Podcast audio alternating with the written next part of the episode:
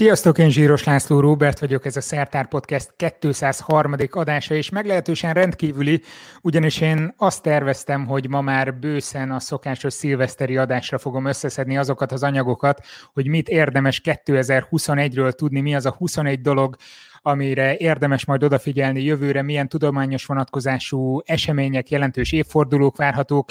Ti is küldtetek egyébként jó párat, úgyhogy ezekből próbáltam szemezgetni, persze még mindig várom tőletek, és éppen ezen dolgoztam, amikor WhatsAppon egy barátom rám írt, hogy Robi, te érezted?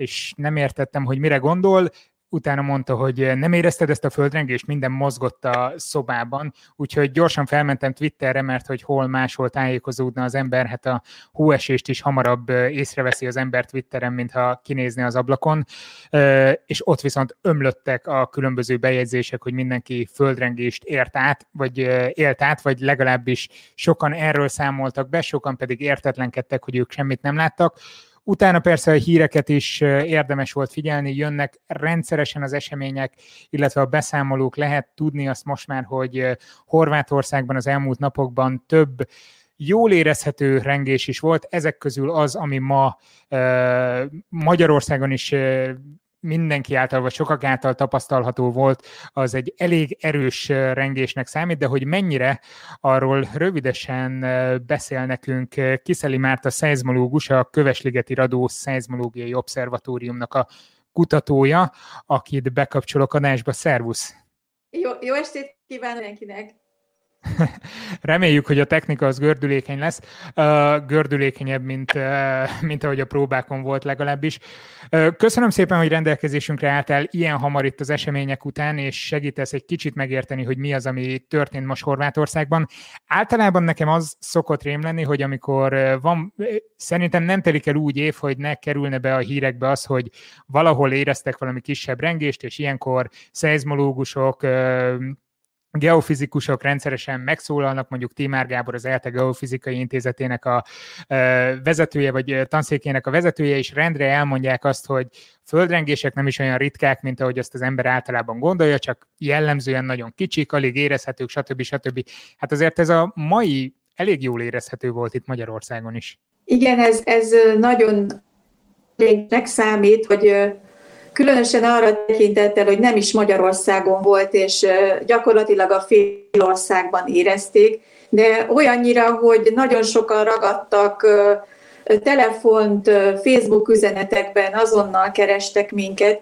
Ez egyébként adriai, adriai szempontból is nagy rengés számít, bár ott azért 10-20 évente előfordulnak hat, hatos feletti földrengések, de ez már az idén március 22-én kezdődött Zágrábi 6,3-as földrengéssel, és, és ez így folytatódott. 2000 utórengése volt annak, és most pedig ez a rendkívül a nagy erős földrengésről tudunk, és nagyon sokan érezték. Tehát akinek nem volt még földrengésről élménye, az és átélte egyértelműen megerősít, hogy félelmetes érzés. Te érezted ezt személyesen? Sajnos én nem, hát nem sajnos, én nem éreztem, de budapesti vagyok, és a fiam gazdagréten lakik, és telefonált, hogy tudom-e, hogy földrengés van. Ide szaladtam, és néztem a, a állomásainkat, és akkor láttam, hogy egy ekkora hatalmas jel jön mindegyik állomáson, tényleg szinte kétségbe estem, hogy mi, mi a fene van, rosszak, de nem lehet mind rossz, és aztán nagyon hamar, hamar kiderült, hogy, hogy Horvátország volt. Ezzel kapcsolatban szeretnék egy kis anekdótát mondani, hogy az én munkahelyem a Kövesligeti Radó Szeizmológiai Obszervatórium elődje, a Földrengési Állandó Bizottság 1881-ben alakult meg, és ennek az oka az 1880-ban volt Zágrában szintén 6,3-as földrengés, amit éreztek Nagykanizsán, Sopronban, hasonlóan a mostanihoz a fél országban, és akkor döntöttek úgy a, a magyar Szent Koron országaiban szükség van egy intézetre, ami gyűjti a földrengéssel kapcsolatos adatokat. Hát úgy tudom, hogy Sopronban még megkondult a tűztorony harangja is, tehát elhiszem, hogy, hogy ijesztő volt ez, majd akkor is, és most is ijesztő volt. Igen, egy gyorsan megnéztem, amikor jöttek a hírek, hogy mit érdemes tudni magyarországi rengésekről, mekkora volt a legnagyobb, ami Magyarország területén volt, és amit találtam, hogy ehhez hasonló méretű rengés az, az 1700-as évek végén volt, Komárom környékét érintette, és ott a városnak az egyharmada, vagy valami nagyon nagy része elpusztult akkor. Hát azért gondolom a horvátok jobban odafigyelnek arra, hogy, hogy gyakoribbak náluk az ilyen rengések, úgyhogy annak megfelelően építik a dolgaikat, illetve úgy olvastam a hírekben, hogy most az atomerőművet is, ami a közelben van, azt szükség szerint leállították. I- igen, igen, így van. Gyakorlatilag ismerjük a területen, hogy milyen gyakran, milyen nagy rengések várhatók. Magyarországon lehet, hogy 20-30 év alatt nem élünk át ilyen nagy földrengés, de ott az Adrián igen, és így úgy kell építkezni és készülni rá, hogy történhetnek nagy földrengések. Ez a probléma egyébként a földrengés előrejelzés, mert olyan gyakorlatilag nincs. Csak egy statisztikai becslést tudunk adni, hogy száz évente várható hat ilyen méretű rengés. De hogy az pontosan hol, pontosan mikor, és az pontosan milyen erős lesz, azt nem tudjuk. Épp tegnap voltam én az ügyeletes, mikor volt az 5,4-es rengés, és kérdezték tőlem, hogy mi várható. És hát én mondtam, hogy valószínűleg sok utórengés várható, de reméljük, hogy ez volt a, a legnagyobb. És sajnos nem ez volt a legnagyobb, ez ma derült ki, hogy a tegnapi az csak egy előrengés volt. Tehát ennyire szinten még egyik napról a másikra sem tudjuk megmondani, mi várható. De akkor mintázatokat sem lehet ilyenkor felismerni? Mondjuk, ha látjuk, hogy, hogy van két ilyen nagyobb rengés, vagy három nagyobb rengés egymás után, akkor lehet sejteni, hogy érkezik majd egy nagyobb, vagy esetleg ez követi egy kisebb lecsengés idézőjelben, vagy, vagy ilyenkor sötétben tapogatóztok, és a ti dolgotok tényleg az, hogy nézzétek a műszereket, és gyártjátok a statisztikákat, hogy legközelebb jobban lássuk, hogy mi várható. Igen, igen hát tehát a munkák nagy része az, hogy figyeljük a kis rengés rengéseket is, tehát kis rengések megelőzhetik a nagy rengéseket, illetve kirajzolják azokat a területeket, amik aktívak. Ennyi szerepe van, illetve a kisebb rengéseknek a jellemzőit át lehet extrapolálni nagyobb rengésre, hogy akkor ott milyen típusú hullámok, milyen, milyen frekvencia tartományban eső hullámok várhatók. És az építkezésekben a komolyabb épületek vagy a ipari létesítményeknél szoktunk szakvéleményt adni, hogy milyen erős oldalirányú lökésekre kell méretezni az épületeket. Ez természetesen atomerőműveknél vagy más veszélyes épületeknél még szigorú. Tehát a legfontosabb a felkészülés, illetve hát Lehetnek bizonyos jelei a földrengéseknek, a talajdeformációt lehet esetleg megfigyelni GPS műholdakkal, de olyan típusú előrejelzés, amit szeretünk a hurikánok idején, a, olyan nincsen sajnos földrengésekre. Tehát a légkör átlátható műholdak ezrei pásztázzák a légkör, mégsem, mégis az utolsó percben is a hurikánok más irányba fordulhatnak, vagy vagy felerősödhetnek, vagy épp lecsillapodhatnak. A földrengések fészek mélysége akár itt Európában 30 km átlag, vagy de sokkal mélyebb is lehet, szóval nem tudjuk, hogy mi van a föld mélyén. Ez az, ez az adriai rengés is azért volt most ilyen pusztító, meg erős, mert nagyon sekély volt, 5-6 kilométer volt a fészek mélysége csak. Igen, ezt, ezt akartam kérdezni, hogy ez, ez mitől függ az, hogy mennyire pusztító erejű egy ilyen földrengés, vagy minek köszönhető az, hogy Horvátországban sokkal gyakrabban vannak, mint például kicsit északabbra nálunk? Hát a adriai és a magyarországi rengések zömét az tektonikai eredetű, és végsősorban az afrikai tábla közeledése Európa felé okozza. Most ez a két nagy tábla, az eurázsiai és az afrikai tábla körülbelül 5-6 centit közeledik egymáshoz évente, és ennek a hatására ez az Európa délkeleti része több kis mikrolemezre tört, és ezek kicsit önálló életet élnek, sodródnak, forognak, és a peremeiken a leggyakoribbak a földrengések. Gyakorlatilag azt lehet mondani, hogy mivel ilyen nagy, nagy lemezekről van szó, ez egy eléggé stabil dolog, tehát a mi, mi emberi életünkben ez a tempó, ahogy közeledik Afrika felé, nem fog megváltozni, tehát a feszültségek folyamatosan fel fognak halmozódni, és folyamatosan lesznek nagy rengések.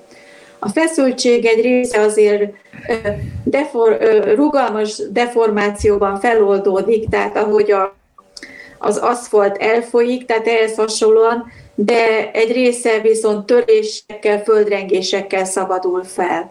Ezt itt is írják most a hallgatók, meg az interneten több helyen megjelentek ilyen spekulációk, hogy a dél-olaszországi vulkánok aktivitásának a növekedése is összefüggésbe hozható-e mondjuk a mostani horvátországi rengésekkel.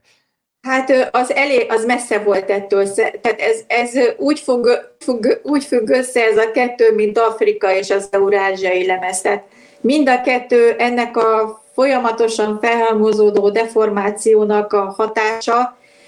A földrengések, tehát ez a földrengés, ami volt Horvátországban, ez biztos, hogy nem az etna, etnával nem függ össze. Tehát az egy másik aktív terület, és akkor az már nagyon-nagyon vad spekuláció, amiről, amiről néhány helyen lehetett olvasni, hogy milyen gyanús, hogy most Oregon környékén is voltak, voltak igen erős földrengések az utóbbi napokban, tehát e között még véletlenül sincs olyan összefüggés, hogy átreng a föld mondjuk a földgolyó túloldalára. Nem, egyébként tényleg érdekes, hogy, hogy például hatosnál nagyobb rengés, ami ez is volt, 120 van évente, tehát hetente két-három ilyen méretű rengés van. Tehát ha valaki jön és azt mondja nekem, hogy hú, most, most a jövő héten lesz egy nagy hatos rengés a Földön, akkor igaza van. Tehát ez egy, ez egy, ez egy masszív statisztika, amit produkál a Föld, és, és aktív, és itt is vannak nagy rengések, ott is vannak nagy rengések. Annyi kapcsolat le, hogy minél gyorsabban közeledik egymáshoz a két lemez, például Japán partjainál, ott nem 6 centiről van szó, hanem 10-12 centiről, évente, amivel ott egymás fele sodródnak a lemezek, tehát ott gyakoribbak is a nagy rengések valamivel. Azt kérdezte itt korábban, megpróbálom a chatben visszakeresni, igen, utónévvezetéknév kérdezi, hogy lehetséges egy még ettől is erősebb remegés mostanában, vagy akár nem mostanában, tehát arra tudtok becsléseket adni, hogy mondjuk a következő száz évben várható-e mondjuk egy nyolcas erősségű, vagy, vagy még nagyobb Richter hálasz szerinti rezgés? Hát a nagyobb rengés volt, hetes fölötti rengés volt Romániában, nem is tudom pontosan, a háromszéki havasoknál, ami a 70-es években volt, ennek utána nézhettem volna, a, ott nagyon-nagyon nagy károk voltak, tehát elfordulhat hetesnél nagyobb rengés itt, itt ebben a európai zónában, de az az igazság, hogy olyan rövid az az időszak, ami alatt figyeljük és a földrengéseket, hogy akár lehet, lehet olyan eset is, hogy, hogy még ennél is nagyobb lehet ezen a területen. Nem valószínű, de nem lehet tudni. Tehát Én Lisszabonban laktam egy ideig, és ott nagyon híres az egész város, sőt az egész ország történelmét meghatározta egy 1755-ös hatalmas nagy földrengés, ami nem tudom, milyen Richter skála szerinti azt hiszem 8,5-9-esre teszik nagyjából, hát lényegében az egész város romba dőlt, ami nem dőlt romba, azt a cunami vitte el, amit meg a cunami se az meg leégett, mert épp valami nagy egyházi ünnep volt, úgyhogy a gyertyák égtek mindenütt, tehát hogy az abszolút uh, csapás volt akkor a városra, és az azóta is felvetődik uh, mindig különböző vitákban, hogy mennyit tanultak ebből, és ha bekövetkezne még egy ilyen, ma is csak ott állnának-e és pislognának. Elképzelhető, hogy vannak bizonyos előjelek, amik, amik mutathatják, hogy földrengés jön, de ezeknek a olyan rutinszerű felhasználása, ami a viharok esetén van, egyenlőre még nincs, nincs meg, és lehet, hogy soha nem is lesznek. Egy módszer van, ez a Earthquake Early Warning, ezt nem tudom, ismerik-e, hallottak-e róla.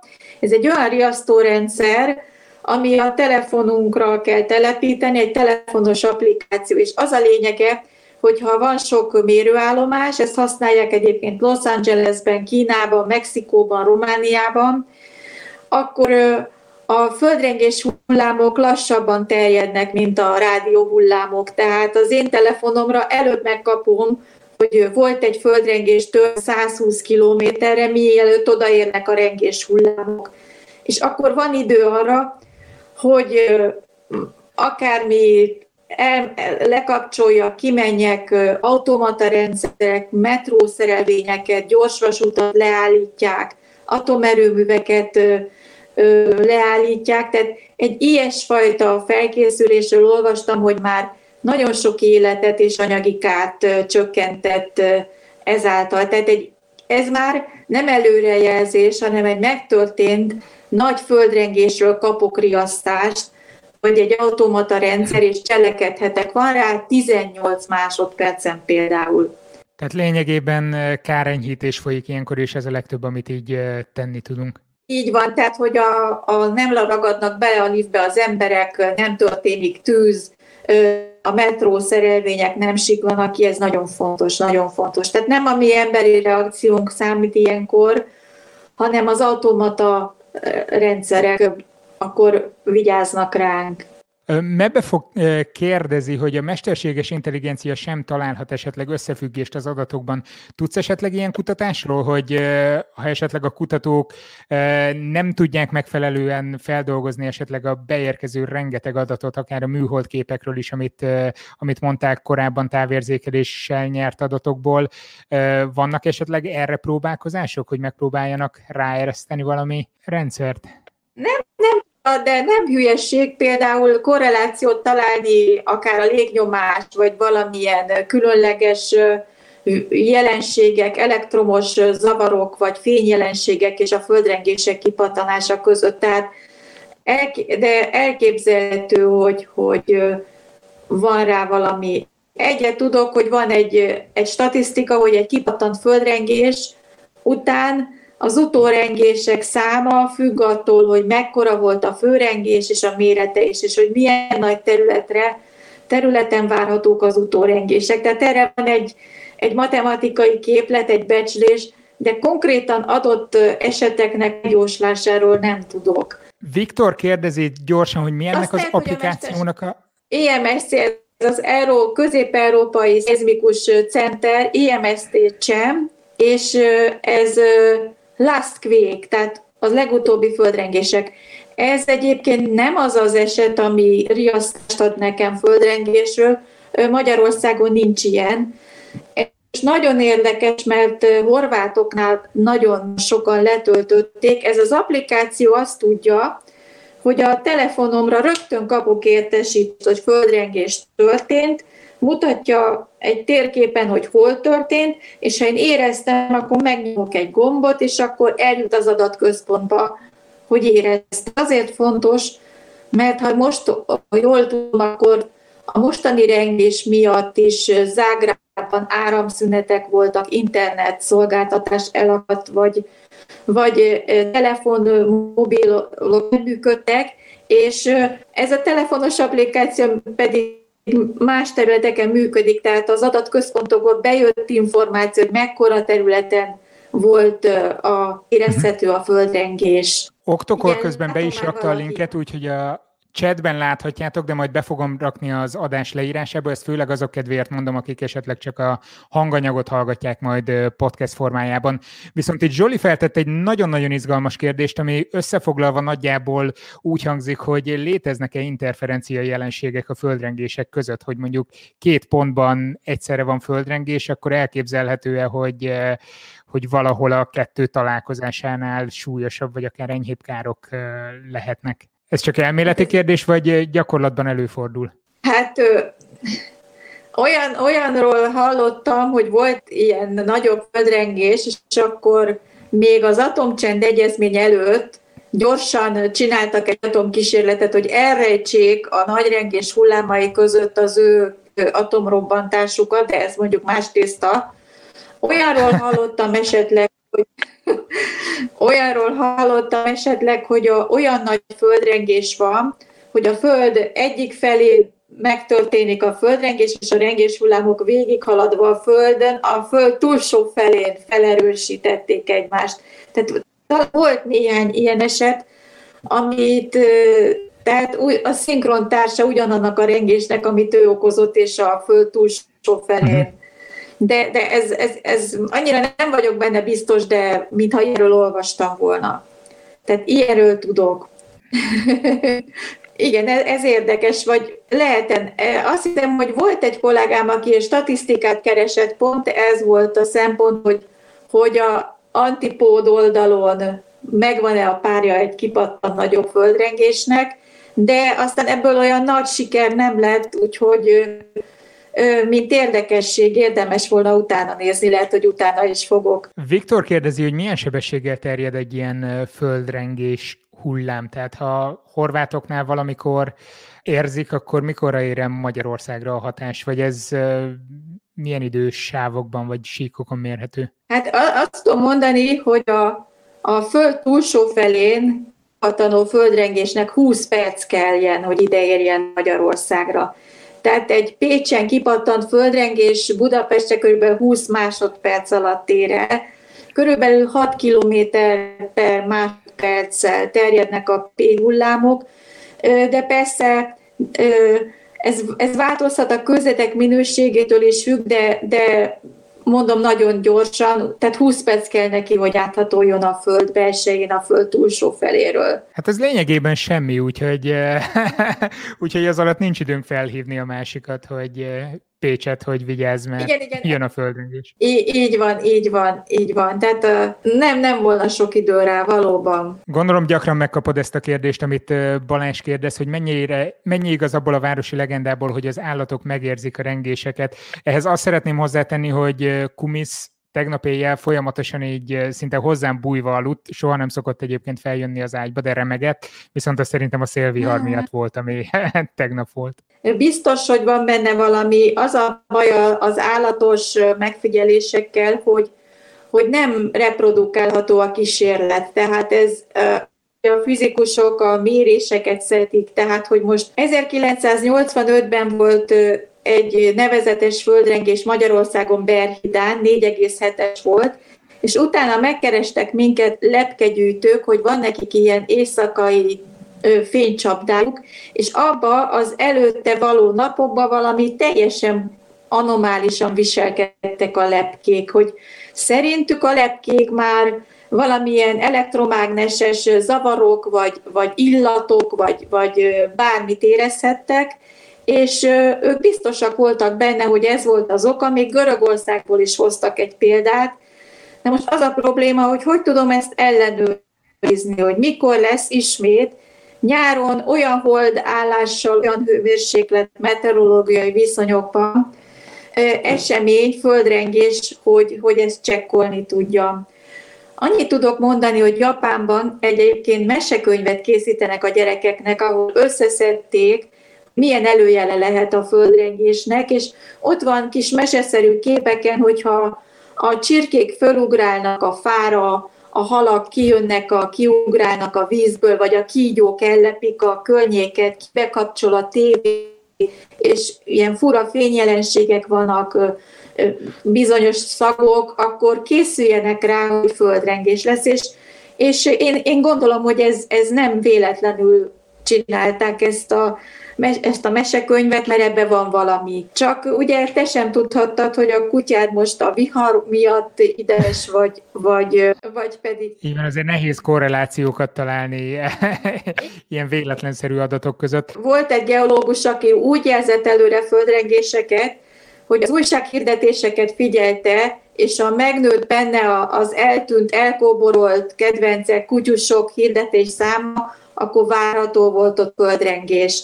És be is jött neki néhányszor. Cserébe kihúzták a munkahelyéről, mert azért ez egy kicsit olyan misztikus, és, és stb. stb. Tehát minden esetre ez most egy kicsit elfeledett téma, és jobban megéri 10%-kal többet költeni az épületek stabilizálására, mint ezekre a, a megfigyeléseken alapuló előrejelzésre, mert nagy kockázat kiüríteni Los Angeles-t egy eltűnt kutyák miatt, szóval nem, ez, ez, ez még a jövő nemzedék meg fogja oldani remélhetően. Igen, hát az, hogy eltűnt kutyák alapján meghatározni bejött neki néhányszor egy olyan vidéken, ahol egyébként is gyakoribbak a, a földrengések, hát ez nem tűnik túl megbízhatónak. Még volt egy módszere, a árapályerőket hozzálette, tehát amikor összeadódik a hold és a nap árapály ereje, akkor kicsit nagyobbak ezek a, a, a dagály apály és ez, ez még okoz kicsit triggerelheti a földrengések kipattanásának idejét, ha úgyis van kőzetfeszültség.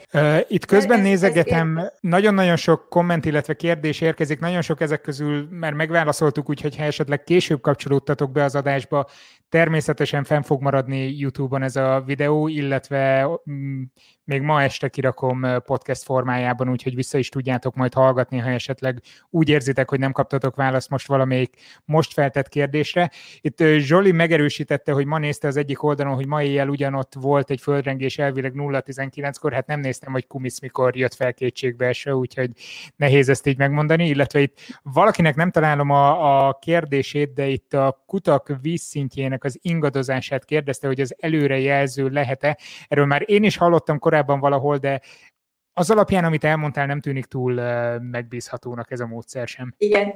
Valóban a kutak vízszintje is változhat, de nem csak a vízszintje, hanem a kutakban a radon koncentráció. Ez egy olyan rádióaktív elem, ami a föld mélyén a aktiválódnak a, a vetőzónák, kicsit repedések keletkeznek, akkor nagyobb mennyiségben felszivároghat a kutak vizébe, és ezt is lehet követni, figyelni, de, de valóban, aki most végighallgatta, hallgatja ezt a műsort, az tudja, hogy gyakorlatilag egy 100 kilométeres vető bármelyik pontja, pontján megtörténhet a törés. És lehet, hogy az a kút, víz, kút 100 kilométerrel arrébb volt, tehát nem tudom a pontos helyét megmondani, hogy hol várható, földrengés, még ha erős a gyanú is, hogy valami furcsa dolog történik. Egyébként földrengések után is jellemző, hogy megváltozik a kutak vízszintje.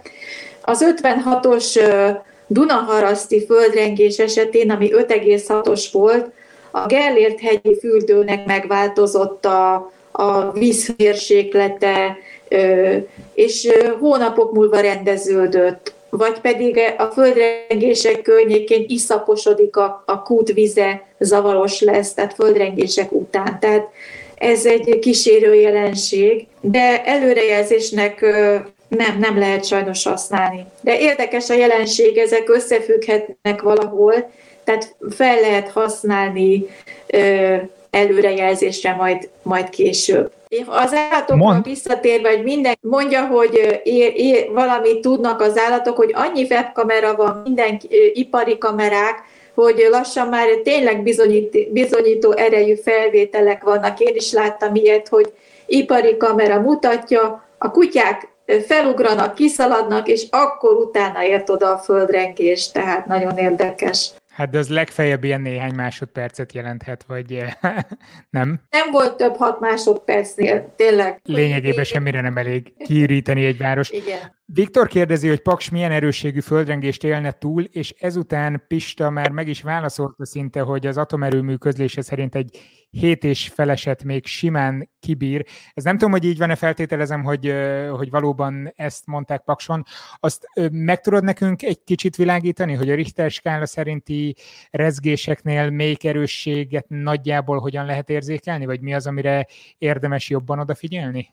Hát azt tudom mondani, hogy hogy a, általában a hármas földrengést érzik az emberek. Tehát a hármas két, és feles alatti földrengéseket nem érzik, csak műszerekkel lehet regisztrálni. Évente majdnem 200 olyan pici földrengés van, amit nem érez a lakosság. Ebben az évben 8 olyan földrengés volt, most itt körülbelül úgy emlékszem, ami érezhető is volt, és ezek hármas, 2,5-ös hármas méretűek voltak. A, igazából a földrengéseknek két, két skálája van, amitről érdemes beszélni. Ez a Richter skála, ezt szoktuk bemondani a hírekben, ez most ugye 6,4-es volt Horvátországban, de fut hozzá egy intenzitás skála, inkább arról van szó, hogy mekkora földrengést hogyan érzünk. És ez, ez függ attól, hogy milyen mélyen volt a földrengés, milyen az épület, milyen az altalaj, milyen messze vagyunk a földrengéstől, tehát ez helyről helyről változik. Ez a, most azt tudom mondani, hogy ez az intenzitás skálán körülbelül 4-es, 5-ös volt ez a horvát rengés Magyarországon, tehát ajtók, ablakok recsegtek, megcsörrentek a felfüggesztett tárgyak, esetleg ajtók kibecsapódtak, kinyíltak, és ilyenkor a biztosítók felé szoktunk térképet készíteni, hogy melyik az a terület, ami elérte azt a fokot, amikor épületsérülések történhetnek. Ez ötös intenzitás skála fölött szokott bekövetkezni, de mondom, ez helyről helyre változik. Tehát senki nem most próbáljon meg mindenféle kárigényeket bejelenteni a két héttel ezelőtt összetört kocsira, mert jó eséllyel biztosító már tudja, hogy az nem lehetett. Szempont is van, tehát nem lehet, hogy csak egy épület sérült meg, hanem az épületek felének meg kell sérülnie, tehát mindenképpen biztosnak kell lenni. Hát egy 6,4-es rengés, azt majd a este a híradóban megnézhetjük, hogy mit okozott Horvátországban.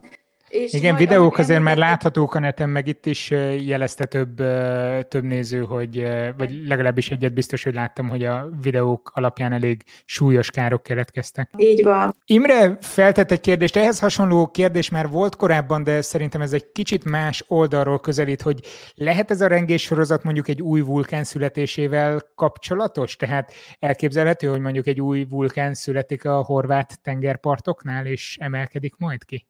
Hát nem, nem hiszem, nem tudom.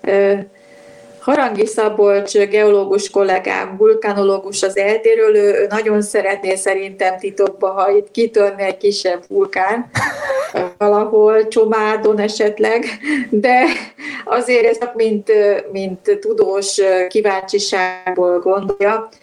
Igazából a szokták figyelni, hogy milyen mélyen, tehát hogy mi, milyen mély volt a földrengések epicentruma, milyen gyakran pattannak ki.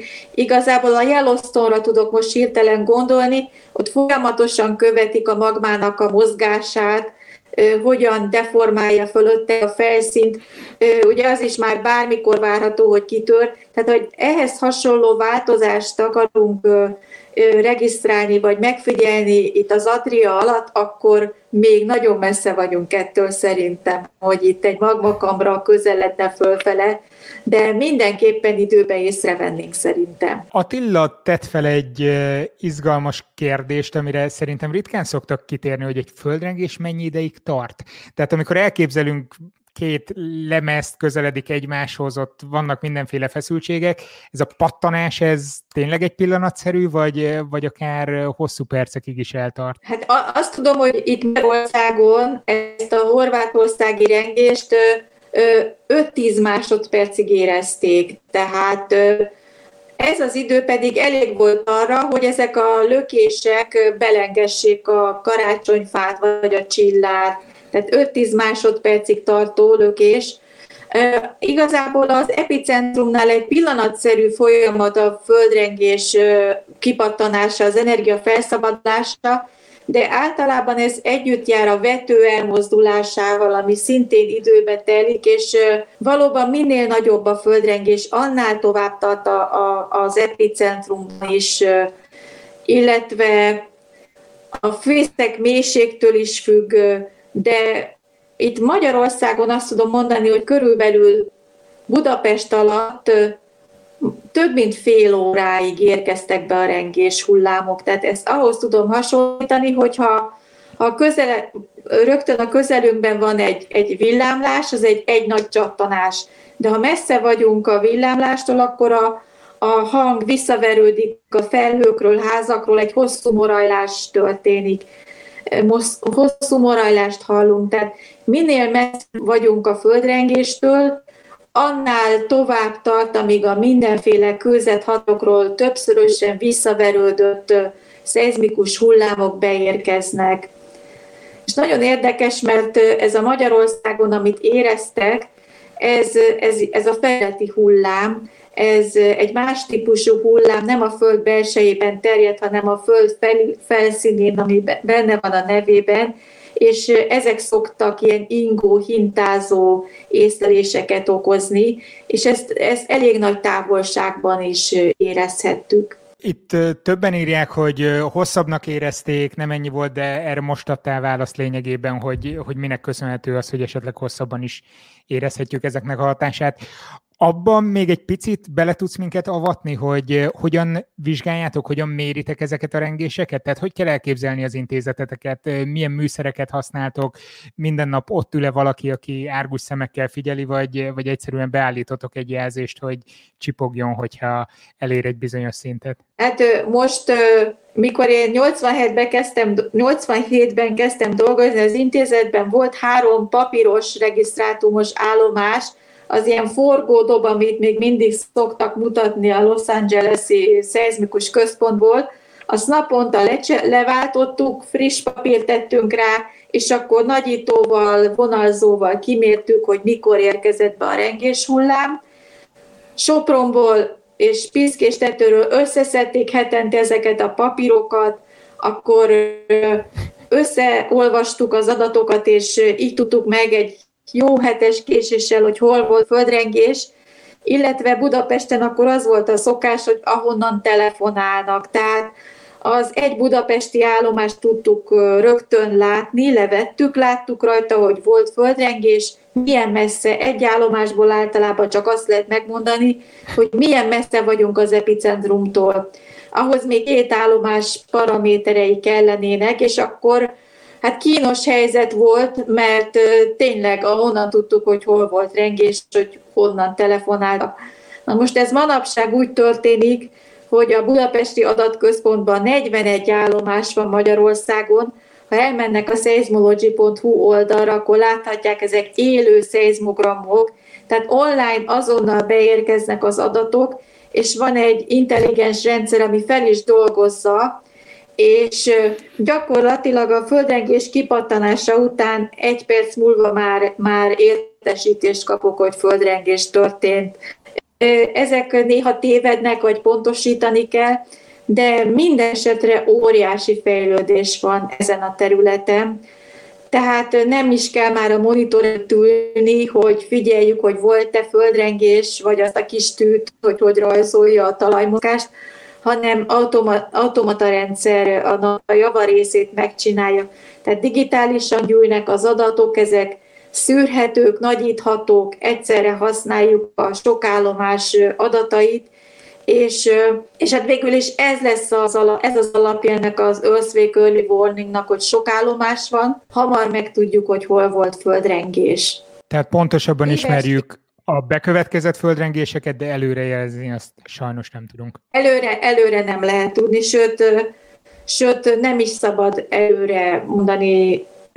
Volt ebből egy komoly probléma, nem tudom, a 2009-es Aquila 6,3-as földrengéssel kapcsolatban, majdnem bebörtönözték az egész ottani szeizmológiai obszervatóriumot, Na mindegy, ez egy nagyon hosszú történet, ha érdekli önöket, akkor nézzenek utána, de végül is nem börtönözték be a, a szeizmológusokat. Hát a lényeg az, hogy nagy pánik volt, mert sok, sok földrengés volt, és meg akarták nyugtatni az embereket, hogy ez a sok kis rengés kioldotta a feszültségeket, mindenki menjen nyugodtan haza, és másnap volt ez a 6,3-as földrengés. Hát ilyenkor Olaszországban most is mondták a horvátoknak, hogy ne menjenek haza, kint töltik az éjszakát az utcán. Nagyon keserves időszak, ez télvíz idején, ünnepek alatt, járvány, járvány közepén, közben. várhatóan rengeteg útórengés, tehát a megsérült épületek még, még sérülékenyebbek, tehát tényleg okosabb otthon maradni. Sajnos nem tudjuk még most sem, hogy, hogy milyen nagy utórengés jön, és akkor kiderül, hogy ez a mai sem a főrengés volt, hanem egy nagyobbnak az előrengése. Hát bízunk benne, hogy ez nem így lesz, vagy szerintem most ez a legtöbb, amit tehetünk, hogy bizakodunk. Sajnos utólag könnyű okosnak lenni. kérem látogassák a honlapunkat, hogy figyeljék, hogyha esetleg éreztek valamit, akkor a legközelebbi mérőállomáson látják-e, hogy az földrengés volt. Bár mondjuk ez egy kicsit ellentmondásos, mert pont amikor érez az ember földrengést, általában a honlapotok leszokott halni, mert mindenki egyszerre nézi meg, hogy volt-e földrengés, de utólag, utólag ezt már sokkal könnyebb nézni. Így van, így van. Sajnos le, le, le, lefagyott a honlapunk, mindenki kereste, nézte, és nehezen elér. Aztán megoldottuk a problémát, de nagyon ritka az, hogy tízezrek akarnak egyszerre a, lap, a még egy pillanatra, itt tartalak ugyanis valaki jelezte, hogy valakinek volt egy kérdés, ami úgy látszik, hogy átsiklottam rajta. Ja igen, hogy az alapkőzet domborzat talaj milyen módon befolyásolja azt, hogy egy földrengést hol érezni. Én egy domb tetején lakok, itt semmit nem éreztem, kb. egy kilométerre innen tízemeleteseknél pedig igen, írta Péter. Hát szerintem erre elég részletesen válaszoltál, vagy legalábbis abban, hogy sok minden befolyásolja, de ha egy kicsit még ki tudod ezt domborítani, azt megköszönjük. Igen, nagyon érdekes, hogy nyilván egy magas épület, egy tízemeletes épület tetején jobban lehet érezni. A, az épületek az oldalirányú ö, lökéseket nem bírják, és a rengés hullámokra pont ez jellemző, hogy oldalirányú lökéseket kapnak ezek az épületek, és minél tovább, ezek szerint Magyarországon nem csak tíz, hanem még tovább tartottak ezek a lökések, amik sorba jöttek, és ettől beleng, belengtek már ezek a nagy épületek. A másik, hogy, hogy az altalaj nagyon számít. Magyarországon a, az Alföld és tehát gyakorlatilag Magyarország nagy része üledékes talajra, üledékes talaj van, és ezekre az üledékes talajokra jellemző, hogy képesek akár felerősíteni bizonyos, bizonyos frekvenciájú rengés hullámokat. Tehát minél, minél keményebb kőzeten vagyunk, ott nincsenek nagy károk, és minél lazább üledékes talajon vagyunk, azok, mint a kocsonya berezegnek, és képesek egész komoly károkat okozni. Tehát nagyon nehéz ezért az épületek földrengés biztos becslés, hogy milyen méretű rengésre méretezzék ezeket az épületeket, mert az altalajtól is rettenetesen függ egy földrengés hatása. Van egy érdekes Egyébként, jelenség, ezt igen. talajfolyósodásnak hívják, amit nem tudom, ismernek-e, de ezt Magyarországon is megfigyelték 5,5-ösnél nagyobb rengéseknél, hogy ilyen iszap vulkánok keletkeznek, vagy volt ez a 2011-es Tohokúi rengés, ott volt fénykép, hogy a, így, így mozgott az útszélén a útpatka köve, és közben jömlött ki a víz a talaj alól. Tehát ezek még nagy károkat okoznak, nagyon tönkreteszik az altalaj szilárdságát, és gyakorlatilag az épületek kicsúszik alóluk a talaj is fölborulnak. Ezzel kapcsolatban azt hiszem, hogy volt már videó korábban eh, kolloidikai témában még jóval nem tudom, néhány évvel ezelőtt, ahol talán ezt szóba is hoztam, hogy itt a tixotrópiával állunk szemben, ha minden igaz, most írtani így nem tudom megmondani, de az egyik ilyen kollodiki, kollodiki kol, na, nehéz szó így estére nehéz kimondani, tehát kolloidokkal kapcsolatos jelenségről van szó, és valóban előfordulhat az, és érdekesség az, hogy nagyon sokáig az Egyesült Királyságban azért nem tudtak felhőkarcolókat építeni Londonban, mint ahogy az irigyelt New Yorkban tették, mert hogy teljesen mások a talajviszonyok, és emiatt sokáig aggódtak, amiatt, hogy hogyan tudják mérnökileg megoldani azt, hogy az ottani felhőkarcolók akár egy kisebb rengésnél is ne a rengés miatt, hanem amiatt, hogy lényegében megszűnik alattuk a talaj, amiatt dőljenek össze. Úgyhogy ezért csak az utóbbi évtizedekben van az, hogy felhőkarcolókat építenek oda. Ennek azért a hitelességét ellenőrizétek, de ha jól emlékszem, még korábbi tanulmányokból ez valami ilyesmi. Hát nagyon szépen köszönjük, Márta, hogy rendelkezésünkre álltál. Kérlek, maradj még vonalban, és most valóban el tudok köszönni akkor a hallgatóktól, de lényegében csak ennyit szerettem volna mondani, hogy köszönöm szépen a figyelmeteket.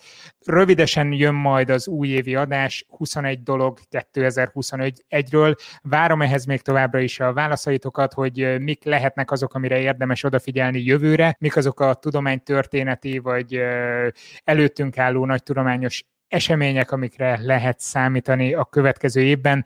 Ez az adás jön majd január 1-én szokás szerint, úgyhogy boldog új évet kívánok mindenkinek, köszönöm szépen, hogy itt voltatok, és érzékeny búcsút veszek tőletek, mihelyt megtalálom a kikapcsoló gombot. Sziasztok! Ez a műsor a Béton közösség tagja.